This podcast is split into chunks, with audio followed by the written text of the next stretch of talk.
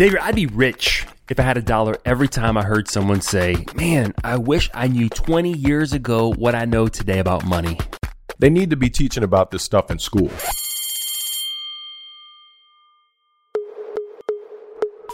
Like the power of investing early, Compound interest. that alone would impact lives. Understanding and planning for taxes. Understanding the difference between both good debt and bad debt. Erik, what about all the stuff about money that business owners need to know? What kind of insurance should you be buying? The importance of contributing towards your retirement. They don't teach any of this stuff in school.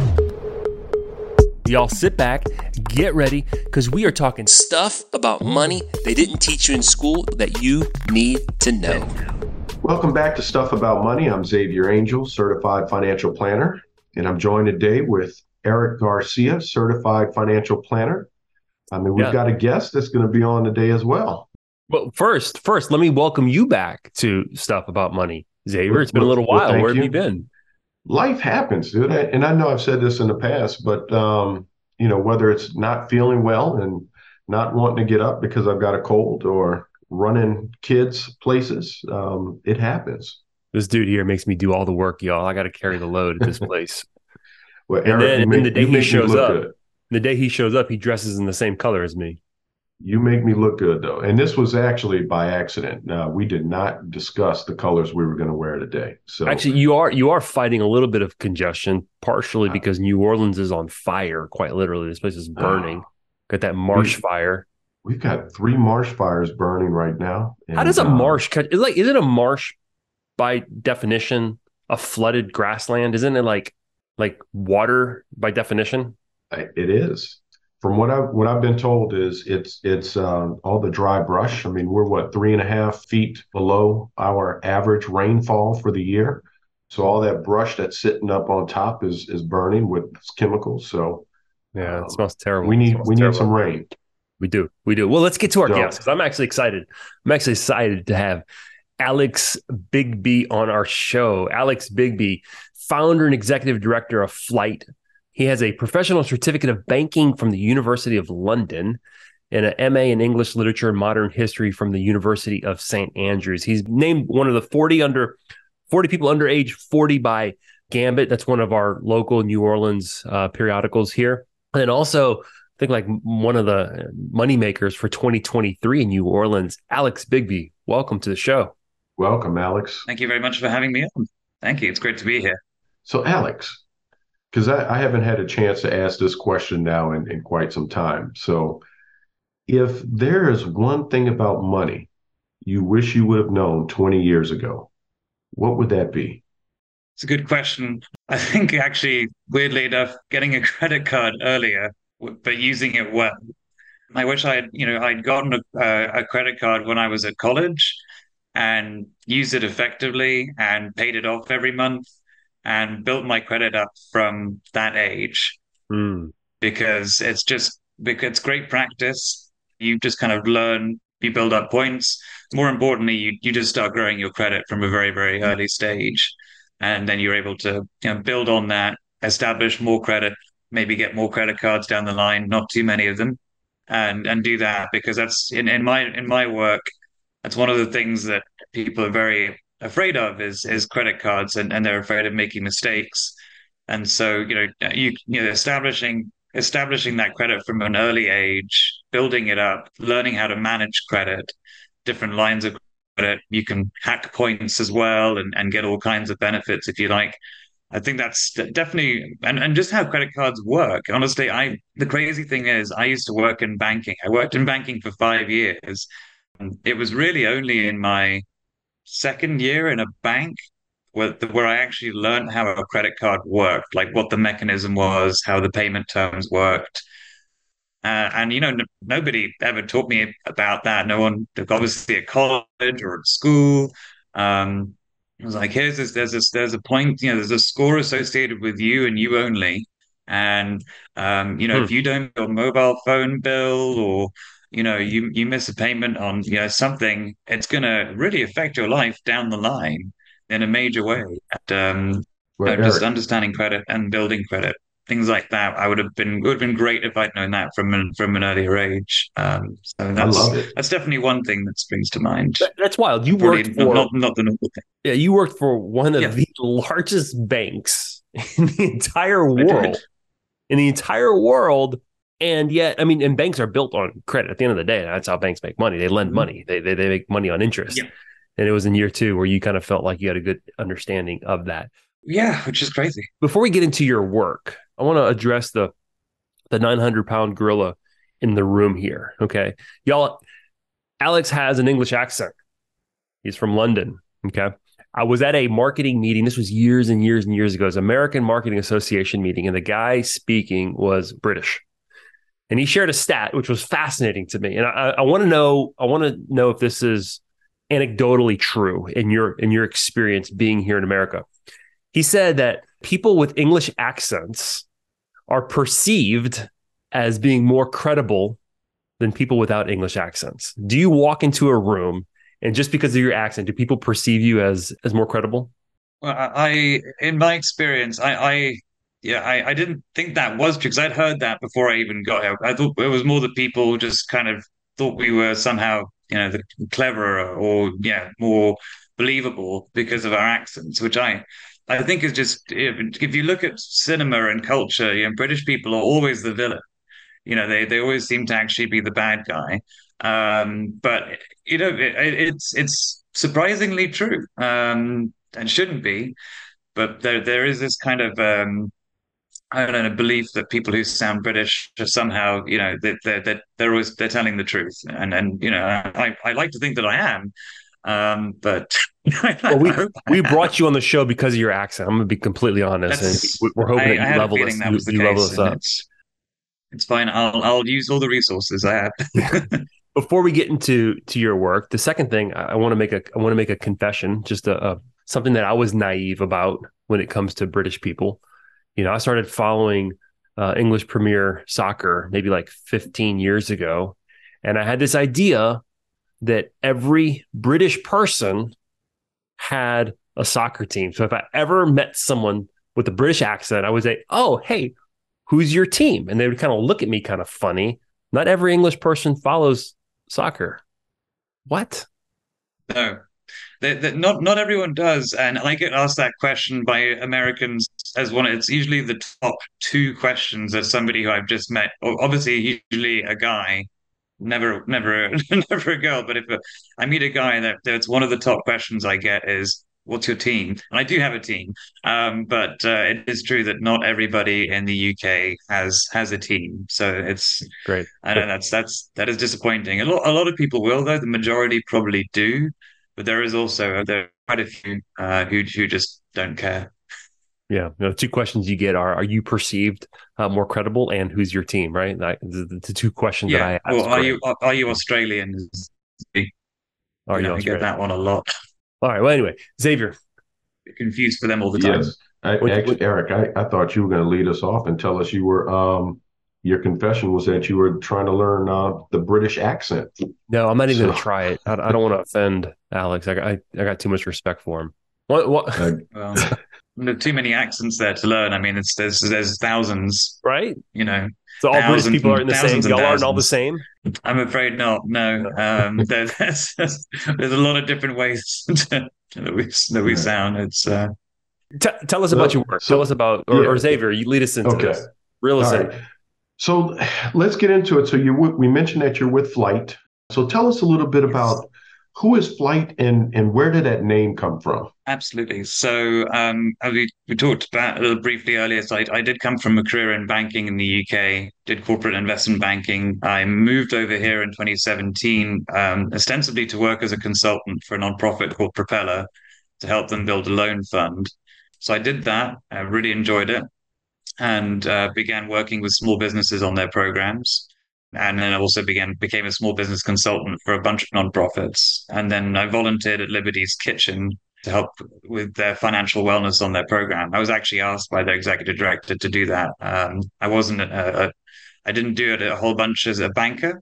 I was, you know, I, I did some volunteering in schools in London to teach financial wellness, um, but it wasn't my kind of my expertise. But anyway, I started doing that, and the things that I was encountering doing that work, you know, were pretty horrifying to me. There was just so many systemic issues that families were facing when it came to family finances and personal finances, and you know, I decided that I would work to create an organization that would create the best in class financial wellness programming. So that's where Flyte was born back in 2017, and Flyte is just an acronym for financial learning you take everywhere. Um, I wanted something that sounded cool um, and fresh. didn't sound, you know, boring. Fresh, exactly. Um, you know, just something that that was, you know, that, that caught people's attention and didn't just sound like another kind of dull another dull program. Um, I wanted to make financial wellness um, something that people were really interested in. And that began a three year process of research and development where I was finding out, you know, who should we serve, whether we should even be a nonprofit or not, um, and how the program would look, what resources we should offer, and just seeing where we would fit in the ecosystem. So really 20, late 2017, 18, 19, and 20, I was working, you know, with college students. I was working in the libraries, doing these little mini programs, getting data, also just building a reputation for myself. This is a town where it's really important who you know, and nobody knew who I was. I didn't have any family here. I, you know, I, had a couple of friends when I moved here who were from here, but you know, I really had to establish a reputation from scratch, which is incredibly hard.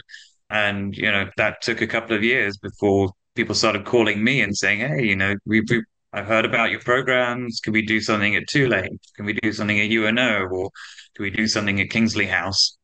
And so that kind of led from one thing to another. And then in 2020, we we got some funding to put together a, a full pilot program for the Entrepreneur Empowerment Program, which is really the core of what we do today. That is Flyte, and that ended up being you know, small business owners, predominantly from LMI households, and focusing really exclusively on on Black women-owned businesses. LMI, could you define LMI for us real quick? Low, low and moderate income households. Um, so you know, I'd worked as a business consultant for these, you know, other other other consultancies. So I had a lot of feedback from business owners on what that they really wanted from from programs and what they weren't necessarily getting, and the the, the personal finance and family finance side of things, and just the financial education piece was always kind of lacking. And so it was, you know, the the, the fundamental aim of the program is to not just teach.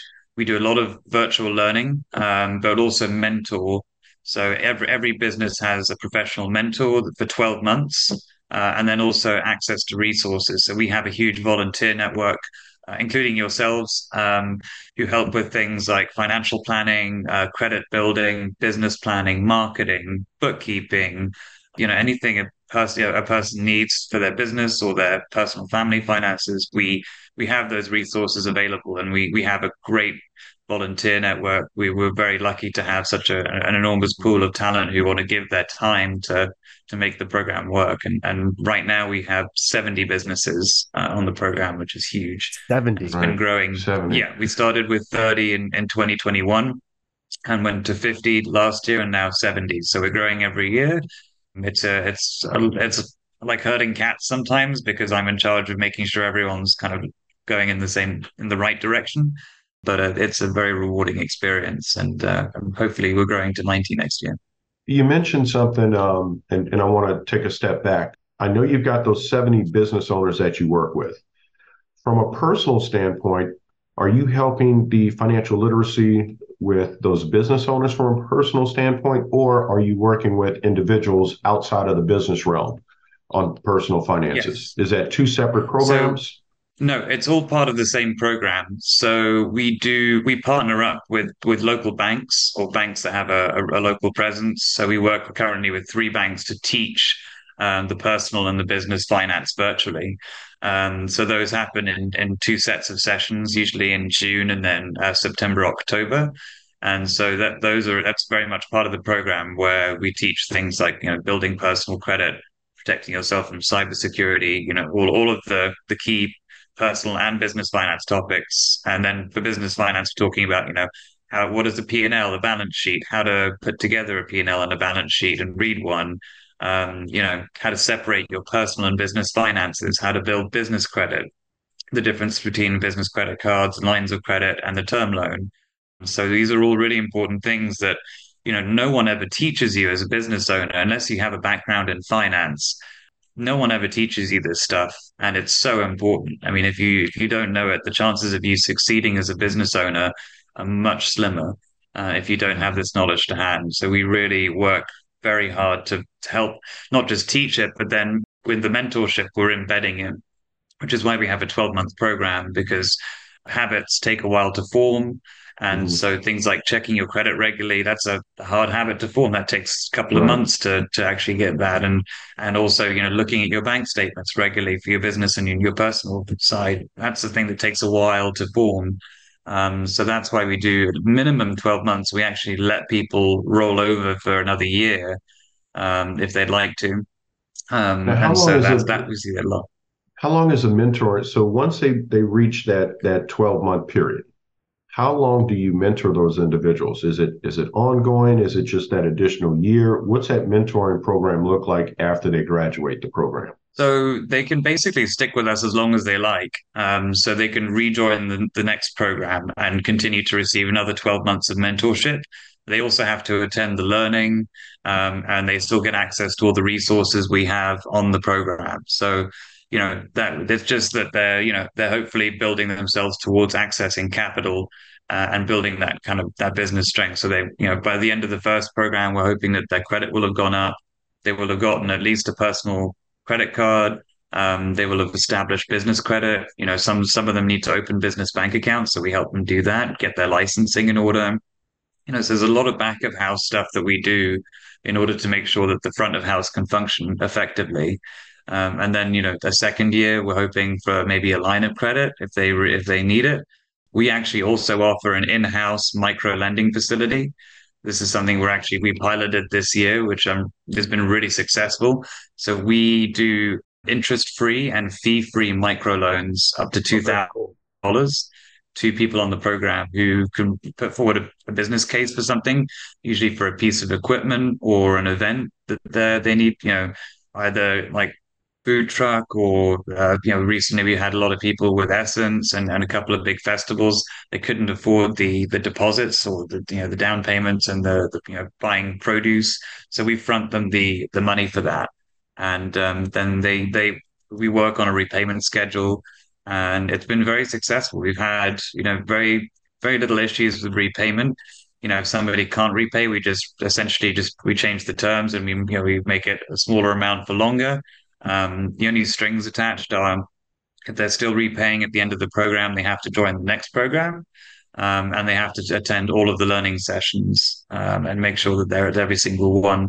So it, it's it's been really really the, the feedback on that has been excellent. I think we're gonna we're gonna make that a public part of the next program in 2024 25 um, because that's it's it's clearly a, there's clearly a huge need for small loans just to get you know, usually it is just a piece of equipment or getting, you know, that first couple of festivals. And um, I think there's just a big gap in the market, especially with interest rates being so high. Just something where there's there's no there's no interest and no fees, which no one else is doing. Um, for, for Not just interest reason. rates being high; it's access to capital. Yeah. Like, who is going to loan money so to uh, to someone who is in a low income yeah. household. Yeah. Who's got yeah. zero or no credit. Like it's just that the capital doesn't exist. No one. No, no one's going to do it. I've always been intrigued by micro lending. Mm-hmm. You kind of you kind of see that mm-hmm. in, in like third world countries, right? Help help them buy a cow, yeah, right? A share of a bank. cow or, or something along yeah. those lines. So that, that's really cool to see that in, a, in, yeah. a, in an urban setting in an American city um, mm-hmm. to incorporate that I founded the Microfinance Society at my college uh, way back in the day. So I was always interested in microfinance. So it's actually really wonderful being able to apply my my interest in yeah. it in in my business and and seeing the benefits of it. So it's I think that's something that we we're going to develop even further. I hope we can get more funding so we can lend more than two thousand dollars. Yeah. Um, but um, you know, I mean, inflation, we, we set, we set inflation's real, yeah, man. Exactly. You know? Two thousand dollars isn't two thousand. You know, a dime. No, what do they exactly. say? Nickel's not worth a dime anymore. Is that Yogi Berra? Not anymore. No. um, so you know, that's that's one area of the program I'm very proud of and excited by. So, Alex, one, one of the things you mentioned with your your your participants or your students, do you call them students, participants? What is there? Actually, we call them cohort members. Cohort members. Okay. Um, Yeah. yeah. You talked about developing new habits. So Xavier and I just came back from a conference. So it's us and um, maybe like 4,000 other financial advisors who don't work in a low to moderate you know income household space. I mean, we're working obviously in, in middle class and in in upper class America. And there was a quote, and it said that finding the future of financial planning is not just about dispensing expert financial advice. It's about helping your clients engage in, beha- in financial behavior change. So it's fascinating to me. We're sitting here talking about low, low to moderate income households. It's the same thing for higher income households. It, it's about behavior change. Yeah. Yeah. Um, so one of those, one of the behavior changes you talked about is is credit and developing good good habits with credit. And this is something that I found. This is off of your your annual. I don't know if it's your annual report, but you talk about the credit score impact that you're having on your cohort members. You said 90% of participants' credit scores increased, and of those, 68% saw it increase by at least 20 points. Talk more about talk more about that specific uh, that specific behavior or, or feature. Yeah. So I mean, a lot of that was just you know we we do the the credit learning really early on in the program, and so you know we it's it's it's really more based out of them actually checking their credit regularly and realizing what's on there and what's affecting it because most people are not doing it regularly and they're not re- they don't realize what's negatively impacting their score. So you know and we also actually we work with with Capital One bank. They have individuals at the bank who do specific credit building one-on-one counseling so we connect most people on the program to that. So you know, there there are lots of different ways that they can improve it, but usually there's some some bad debt that they have that they need to focus on paying down, or you know, multiple credit cards with high balances that are you know again hurting their score. Um, and so it's just focusing on you know how do how do they find the budget to really focus on especially the high interest debt and, really divert you know some spending towards paying that down because that's often hurting hurting people's uh, scores. So we've we've seen a lot of you know as you as you've seen from the report, the credit scores go up pretty pretty drastically, an average of forty points throughout the program. Um, which really you know helps a lot of folks, and you know, and a lot of that is is due to the, the work we do. Uh, and then also some people just just need don't even have the credit card, so they that can establish credit, and we we show them the right card to get. We help them put auto pay on. We you know I, we help them kind of talk about what they should be putting on it, and and avoid you know them putting additional debt that they shouldn't do on it. And then we talk about what different lines of credit will will do. Some people have student loans, and we you know we try and focus on on making sure that they're able to cover those. But also budgeting is a big part of that too. Um, you know, as as we discussed, most people on this program are not high earners. Um, so that you have to be very sensitive around the budgeting piece because there's only so far some income will go. Um, in some cases, it, they're really kind of sweating every dollar they make out as much as possible. Uh, and you know, we just in those situations, you just have to be really, really careful and just make sure that everything that they've got is is going towards paying down any bad debt. In other cases, there are instances of people, you know, of, of, but of areas in the budget that can be worked on. Um, you know, especially shifting for people getting delivery food to buying groceries is a, a huge area I see uh, mm. overspending um, and impulse purchases, things like that. Hello, loyal listeners. Hey, are you a local agent struggling to find markets for your client? Maybe you, maybe not. Look no further than Nation Brokerage Solutions. With over 200 carriers, their comprehensive options give you what you need for your customers' ever changing needs. With NBS, as they say it in the cool world, you can confidently offer a wide range of options to better support your customers and grow your business, AK Agency. Don't settle for less, do more with NBS. For more information about nationwide brokerage solutions, visit nbsbrokerage.com. CAS certified. You know, um, I know you're sitting here talking about I know you're sitting here talking about your cohort members, your low to moderate income cohort members. yeah. Everything you're saying, these are conversations that Xavier and I have every day with high income earners. It's it's sure. improving credit. Here's what I don't think it sounds obvious. Okay. I don't think people sit down long enough to do the math to realize how expensive bad credit is. Especially you start looking at credit credits tied to insurance costs, credits tied to obviously the interest rate that you're going to get on a business loan or whether you can get a loan or not. Mhm. Uh, credits Everything. tied to to so many different things and it is so expensive and I just want to post Mhm. right here for our listeners like credit is so important. My this is a lesson my dad drove into my mind, okay? He said, "Son, always have good credit. Don't use it unless you absolutely need it." Mhm. Mhm. And Good advice. Th- This could actually be an entire episode of its own. Talking about It credit, credit score, and credit card. hmm definitely. Bigbie, you mentioned early on that if you could go back 20 years ago, one thing that you wish you would have known about money, you talked about credit cards, you talked about building that credit. And when we just heard you talk about the credit score, is that where the financial literacy part was built out for? Because I see that you do uh, financial literacy for both college students and uh, for youth through Job One. Is that how that was built? Um, I think it's it's it's a part of the the overall pie, but that's just for me. You know, credit is it's one it's a it's an important element of financial wellness and security, but there's so many others that we focus on on the program. And you know, we we we used to work with more with college students. Now it's really business owners, but the, the needs the needs are still the same. You know, Right. the other things that are also important are you know things like um, paying yourself, which really means just saving.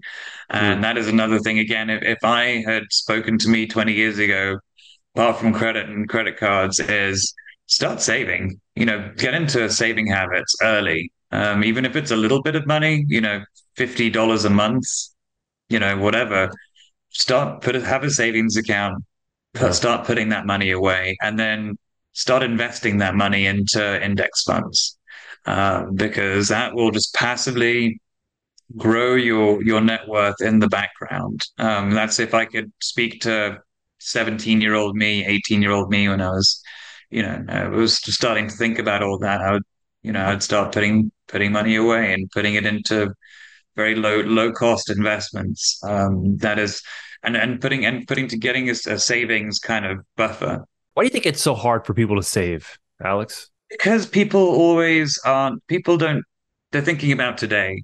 You know that people don't like to think they think oh i'm going to get some kind of windfall in the future that you know that's going to be my savings or i'm going to sell my business. I hear this a lot. Yeah i'm going to sell my business and that's my retirement. Hmm. or you know or i'm going to get an inheritance and that's my retirement. And i think human beings while we are extremely capable of looking into the future um, we sometimes that we'd rather have pleasure today and avoid um, pleasure in 50, 30 40 years time. I think it's almost too abstract that far away for some people.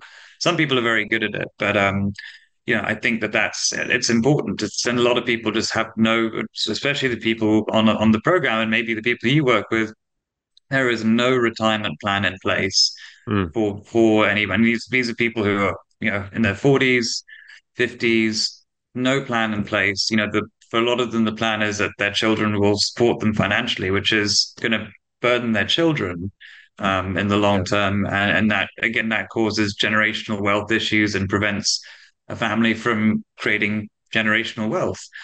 And so you know it's it's Yale- just very important stuff that, that mm-hmm. people should talk about I think it's Yale. I think Yale Yale did a study that talked about this idea of, of saving. So you know, you, you I think I think you, you you summarized it well.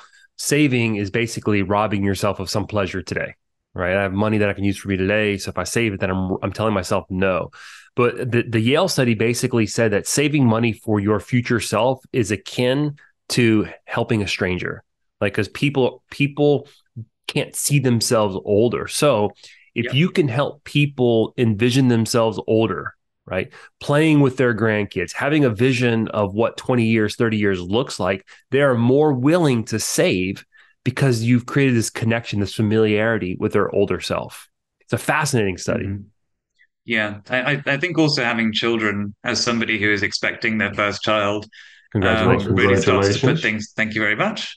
Um, it really put things into perspective? So, I mean, for example, uh, I just got my wife and I life insurance for the first time. You know, um, and I never really thought about. I thought about it before. I just thought, you know, it's not really worth doing. But you know, we both have have incomes now, and, and we got a kid on the way, and so you know, I want my if something awful were to happen to me, I now want to be protected.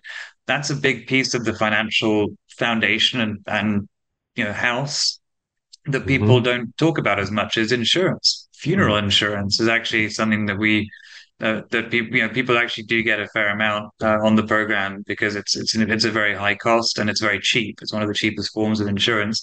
But insurance in general, we we do we do learning about insurance on the program because that is you know, I like to talk about the financial house. And there's foundations and there's walls and, and then there's a roof mm-hmm. and all that.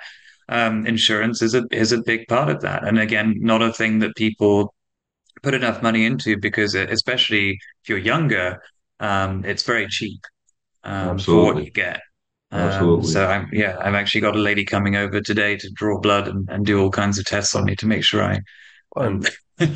so, so not too much sugar today what what does the future look like for Flyte? So, as I said, we we work with 70 businesses now in the Metro New Orleans area, some of the surrounding parishes, as far as Baton Rouge, some of them actually. So that's that's our, our kind of hybrid forward model. Um, you know, with enough funding, um, and we don't, we're, we're a very lean operation. Um, we can expand our footprint to, I'd say, you know, thousands of businesses. Realistically, this isn't pie in the sky stuff where we can work with surrounding parishes, you know, work with Baton Rouge and become a regional um, a regional force for small businesses. Um, I think that the demand is out there. Uh, there's tons of small business owners who, you know, are not in in regions where they think they can get access to resources like this. But um, you know, I think we, there is there is the the capacity for uh, using the brain power and expertise and volunteer resources in New Orleans and in urban areas to help ex-urban uh, areas and, and, those business owners. And so, you know, I don't want to, you know, start talking about like the whole Gulf South region, but you know, I think we have scalability as an organization. I think that's what sets us apart from a lot of the other uh, organizations in our ecosystem. They're all confined by a building you know they have a building that they have to use and, and fill and they they can only have 10 people in their cohorts um, we already have 70 um, and I think we can we can really expand to, to, thousands and and also increase the the quality of the resources that we have on the program right now. So we talked about the microloans. Um, one of the things we have you know a grant in the pipeline for right now is subsidizing childcare. The vast majority of the people on our program are mothers with young children. Um, we want to be able to partner with childcare facilities, um, get discounts, and then subsidize it ourselves. To, you know, to make their jobs as business owners easier, um, because then they have more time to work on their business. So that's one thing we want to really, you know, in the future, I want to do more of is, is subsidized childcare because unfortunately it's not free in this country um, and uh, and you know and then also subsidize other areas like um, bookkeeping and website development. Those are things that are hard to get as a, as a volunteer donation because they're time intensive and labor intensive, but they're important. And we'd like to be able to subsidize that. We can't do that right now. I'd like to do that for the lowest income members of our co- cohort. I'd like to be able to subsidize those things. And that that drives up engagement. It drives up the number of people who want to be on the program. So we get better quality applicants. Um, and then it also drives out uh, drives up better outcomes at the end of the program because they're more engaged. So that's the that's the future I have in, in my vision for Flyte. You talk and, about and, better. Oh, go ahead, Xavier. No, I, I was just going to say, um, and how can how can our listeners get involved if they're if they're interested? Um, a lot of them aren't going to qualify for the program, but if there's something else that they can do to help out, to get involved, absolutely, uh, to help it grow, yes, yeah, absolutely. So we are always um, bringing in volunteers who have a certain skill set onto the program. We have some people who you know volunteer and they can reach out to me via email, which you know I'm sure you can put on put on the screen or uh, you know I can put somewhere. But a a Bigbie at flighteducation.org. And if you have a you know particular skill set, we have lawyers, we have bankers, and they say, okay, I can do two hours a month. I'm really good at business planning, or you know I'm really good at, at patent law Um, and I have a big database of all of these people who give us their time. And so when somebody comes to me with a need on the program, I look through my database and I go, okay, X, Y, Z. They, they they'll give you some time this month to look at your business plan or your marketing or help you with a patent. Um, so really anyone with any kind of skill set that would help a small business, and especially because these are such early stage businesses, you know, this, this person doesn't have to have had 30 years in, in, in the industry. You know, we work with actually with Tulane University as one of our partners. So we have um, college students who who uh, are paid for by Tulane to work on the program through the business school because they are studying business planning and financial forecasting, but they have no real world application for it. So we give them an opportunity to get over the walled garden of Tulane, meet with people in in in the city and help them uh, apply the, their theoretical knowledge to a, a, real business. And then we oversee the process. We give them feedback. We make sure that their soft skills are, are in check. And so um, that's you know that's that's something that we're always we're always building partnerships because we're always trying to scale. We're always every year we're trying to grow. And so if you if any of your listeners want to reach out and you think, oh, I, I I'd like to, you know, I like I like the idea of volunteering. I can do it vert. You can do it. It's all virtual as well, so it's really, you know, you don't have to leave your home. So we make volunteering very easy um, and and very rewarding too because you get to you know you get feedback on everything and, and you get to see the business kind of take take what you you taught them and, and apply it and and hopefully uh, you know do great things with it. Can you can you share maybe one of your um like biggest wins, something that that you participate and you get to see people succeed? What's maybe something, a story that you think about that always makes uh, you, when you have a bad day, I mean, you think about that story? Yeah, What's that story? I have so many. I mean, there, there, are, there are lots of different success stories. And the best part about this job is is being told thank you, you know, we you know weekly by by business you work with because they've they've got that credit card or they they got their credit score up. They were able to open their first business bank account. Um, but in terms of just you know people who might be visible in the city, so we work really closely with a lady called Joanna Arake, who's the ballerina. She makes cheesecakes uh, and sells them around the city. They're the best cheesecakes in uh, in, in, New Orleans, uh, maybe ever in the world. So much so that my group take, take your word for it. And I'm gonna have to try yeah, that. I'm not. I don't, have to try these. You, you can't. Yeah. That English accent, man. I'm not buying it, man. I don't. I, I gotta. I gotta test it for myself. You shouldn't. You shouldn't take cheesecake recommendations from a Brit. But um, we we we, we, we went. Yeah, the Ballerina. So we, okay. we worked with her for a number of years. I mean, as well as you know other people in the ecosystem. So we can't take all the credit, but she was able to go from a pop up to a fully blown commercial kitchen, and now she's supplying a whole bunch of restaurants and supermarkets in the city. I think she's got real scaling potential. We've also worked with Tangerine Kitchen, who make a vegan burger and they've just bought their first facility and they're about to start supplying to to you know supermarkets um, and other organizations around the whole you know south. Again we're only part of their story. You know we there are other people in the ecosystem. Who work with them but those are some of the you know success stories where we work with them for multiple years and and we've been able to help them. And and you know there's there's other things like a business it was one of our businesses had an issue with an SBA loan. So I called up their bank mm. and literally go, you know got onto the phone with their bank manager and I you know I speak bank. So I was able to to to get them to get kind of unjam the loan from their system and get them what they needed with with with this person on the phone and get them the SBA loan and that probably wouldn't have happened or would have just gotten stuck forever if, if I hadn't gotten involved. So there's there's been lots of things like that and that's what helps me sleep well at night. I, I love this job and, and that's why I love actually being a mentor as well because um, I get to be really close to the people we serve, and I see the I see the effects of, of what we do. I know it works, uh, and that's why I keep on doing it. That's something so simple, and, and I, I, I, say this to our listeners just as an encouragement. You might think I don't have time to help. I, I, I what what what can I offer? Like you literally got on the phone with their bank and had a conversation, hour max of your time. I don't even know how long it took just advocating for someone who may not have been able to advocate for themselves, not because they, they can't do it, just because they don't know what they don't know. Like you yeah, walk exactly. in, and that's yeah, that's a, that's, that's a, it. That's and, cool and then the, the, those resources are limitless if you think about it in, in terms of the number of people. And and, I, and I've never met anyone in the city who said to me, "I don't want to volunteer in the community. I don't care about the community." Everybody's in the city. They love generally love the city. Some of them less so than others, but they all want to contribute something because we want to see the city succeed and we want to see the people succeed. And you know, I think most people subscribe to the a rising tide floats all boats theory, which is very important. Um, and, you know, the, the, that's that's kind of one of one of the found, you know, founding ideas of Flyte is that we bring all of this amazing talent and volunteer resources together in one one hub, and we deploy it really effectively, which yeah. I think other people sometimes struggle with.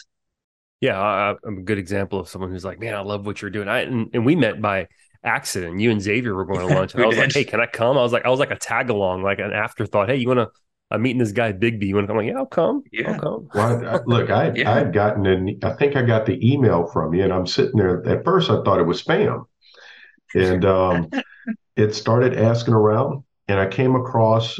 I think she just graduated from the class, so um, ran into her. We started talking about you. She vouched for you. Um, has had all good stuff to say about you, um, and told me a little bit about it. So that's when I, I reached back out to you and said let's grab lunch and uh, brought yeah, Erik along. I'm glad you so, did. Yeah. Glad you did. Yeah, and I'm glad I'm glad she said nice things. Um, you know, we, we get good feedback. Um, so uh, yeah. And we also have a friend in common at Tulane in Tulane's business yes. department. So when when when I was, hey, you know this guy Bigbie, what's his story? Oh man, he's great. Love him. When he first came to New Orleans. Anyway, uh, how, how do people get involved? Like, how does someone become part of your cohort? I know that maybe our listeners most probably are not, yes. you know, people for your cohort, but they can get the word out. How does someone sure, apply? Sure. Yeah, so we we open the applications January 1st every year on our website. So um, but if you go to our website flighteducation.org and you you can you'll, you'll immediately get a prompt to put your email address in, that will add you to our distribution list.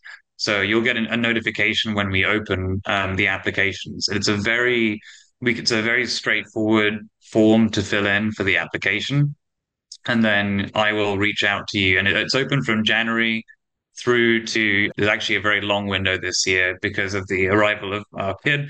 So it's uh, end of April. and then the program's going to start at the 1st of June this year or next in 2024. So it's a really long application process, especially because we want to have 90 businesses.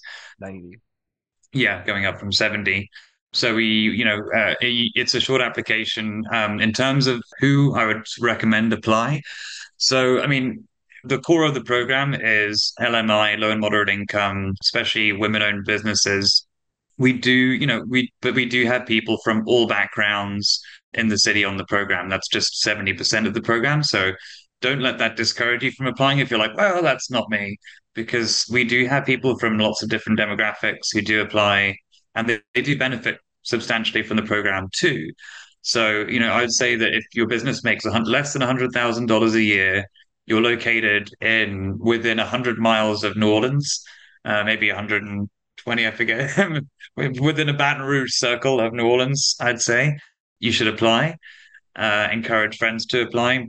In terms of where the business should be, I mean, I'd say beyond the idea phase, you know, if you haven't decided what you want to do yet, then we're probably not the people to help you decide. You've got to really decide, you know, you've got to have been at least doing it. I don't, you, do, you don't have to have a business bank account or be incorporated, but you've got to at least like, you know, started doing the thing because we do get applications where it's like, oh, I think I want to open a bakery. Like, well, I, I can't that that's maybe not my i can't decide for you. You got to have started trying to do something mm-hmm. yeah. um, but we you know it's still pretty early stage. Uh, so there are other programs for people who are kind of in the idea phase. We're not that program. In terms of our layers in the pyramid kind of we are the bottom level of the pyramid in the ecosystem. So we we really we try and gather up everyone who couldn't get onto the propeller programs or you know fund 17 or you know some of those idea village type programs mm-hmm. they're great programs. We try and really act as a feeder. So we're we're getting people who couldn't quite get on there or a couple of years away from those programs and then we're getting them ready to access different layers of the pyramid and the ecosystem. That's really where Flyte sits. So please you know if you're thinking this might apply to you sign up on our website, put your email in, and you'll get an email uh, in January about the application. As a uh, lifelong New Orleanian, I want to say thank you for falling in love with my city and coming here and trying to help uh, our city be it's better. Been a pleasure. Uh, I'm always, I'm It's- always, it's been a I'm always moved by people who, especially who walk away from like big bank jobs, right?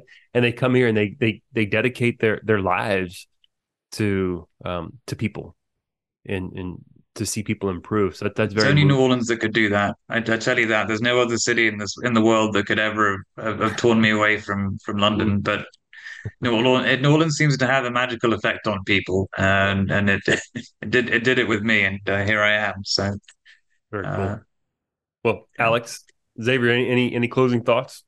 I'm just glad we had the opportunity to meet with you and that here we're we're able to work with you and, and help these local business owners. Um, so thank you for everything that it is that you do. And Thank you. congratulations on the um, the upcoming birth of your first.